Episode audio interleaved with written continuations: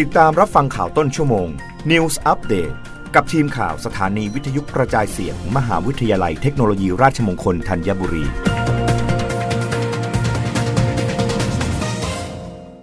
รับฟังข่าวต้นชั่วโมงโดยทีมข่าววิทยุราชมงคลธัญบุรีค่ะ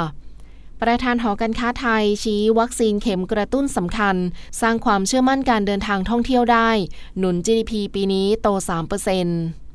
นายสนั่นอังอุบลกุล ประธานกรรมการหอการค้าไทย และสภาหอการค้าแห่งประเทศไทย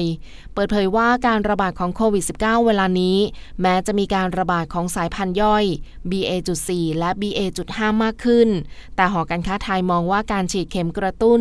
ยังคงช่วยลดอาการป่วยหนักและการเสียชีวิตจากการติดเชื้อ จากสองสายพันธุ์นี้ได้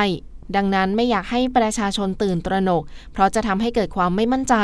คนจะไม่กล้าเดินทาง ไม่กล้าออกมาจับจ่ายใช้สอย สุดท้ายเศรษฐกิจไทยจะไม่สามารถเดินหน้าต่อได้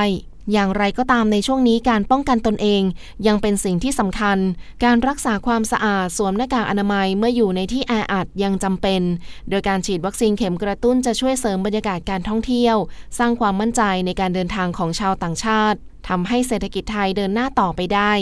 ส่วนภาคธุรกิจเองก็ต้องประเมินว่าจุดไหนยังเป็นความเสี่ยง อาจต้องคงมาตรการป้องกันความเสี่ยงไว้ก่อน หากสถานการณ์ต่างๆ ดีขึ้น จึงค่อยผ่อนคลายมาตรการลง โดยหอการค้าไทยยังประเมินว่าภาคการท่องเที่ยวจะกลับมาในช่วงครึ่งปีหลัง โดยคาดว่าทั้งปีจะมีนักท่องเที่ยวต่างชาติ 6-8 ล้านคน เม็ดเงินจากภาคธุรกิจกลางคืนจะเข้ามาช่วยขับเคลื่อนเศรษฐกิจของประเทศมากขึ้น ดังนั้นเศรษฐกิจในปีนี้น่าจะยังสามารถเติบโตได้ร้อยละ 3 รับฟังข่าวครั้งต่อไปได้ในต้นชั่วโมงหน้า กับทีมข่าววิทยุราชมงคลธัญบุรีค่ะ